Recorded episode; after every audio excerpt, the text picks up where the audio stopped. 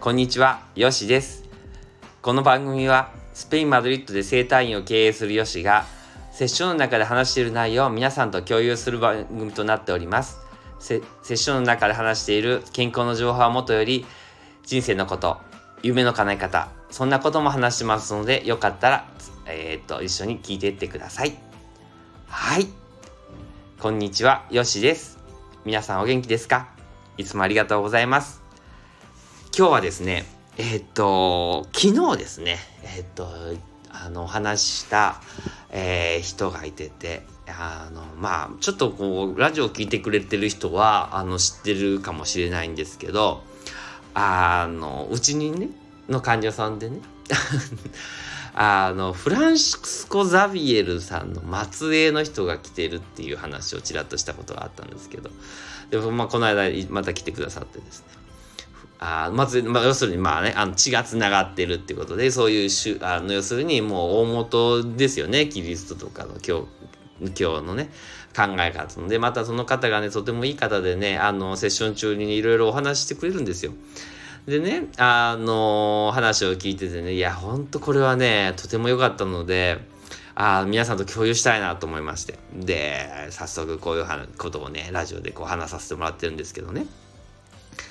で、何の話かっていうと、あの、僕たちって才能とかってどう思います？才能とか得たりしたら、やっぱ自分で努力したから才能を得たって思いません？ねだってあんだけ苦しい思い練習してであんだけなんだろうあの人より時間使ってそらその才能をね自分の例えばまあお金なりあとはなんかそういう地位とか得たり自分のために使おうっていうのがまあなんかこう人間の常というかねあの雑誌とかそういうのを見ててもああやっぱそういうふうに使うんだみたいな車とかねウェインとこう乗ってる人とかいるのでね。あれなんですけど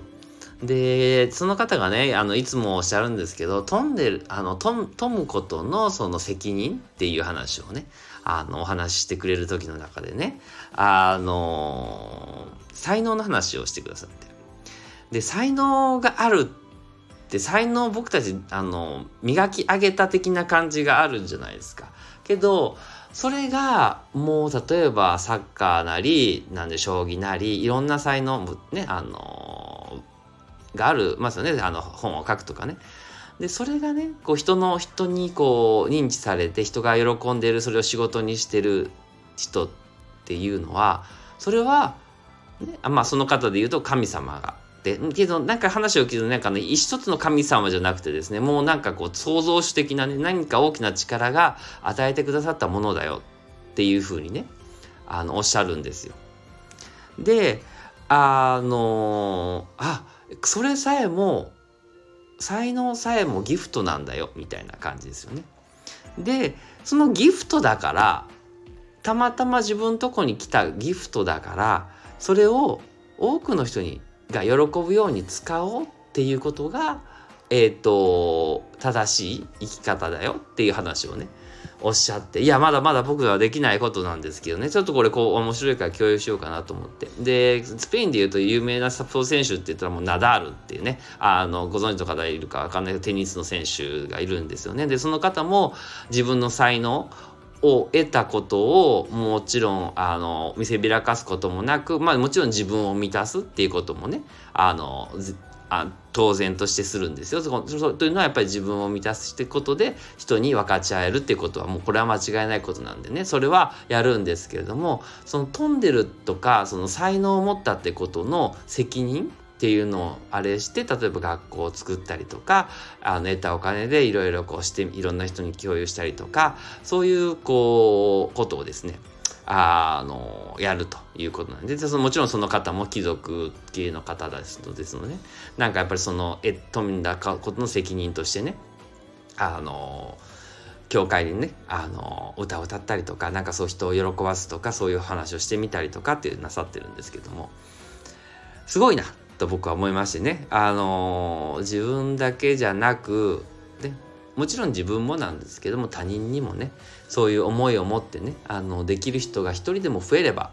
ねこの世の中もそんなにねあの悪い世の中じゃないのかなってちょっとすごく感銘を受けたのでやっぱりこう気づいたことをこの共有することでねやっていこうかなと思ったんであの皆さんと話してるんですけども、ね、自分のあなたの才能今まず見つけようっていうところもあるかもしれないんですけどね。見つけるってことももちろんそうなんです。好きなことをするっていうことも大事なんですけどその先ですよね。その先得た才能あ自分がこれでうまくやらさせていただいてるっていうことの責任。それも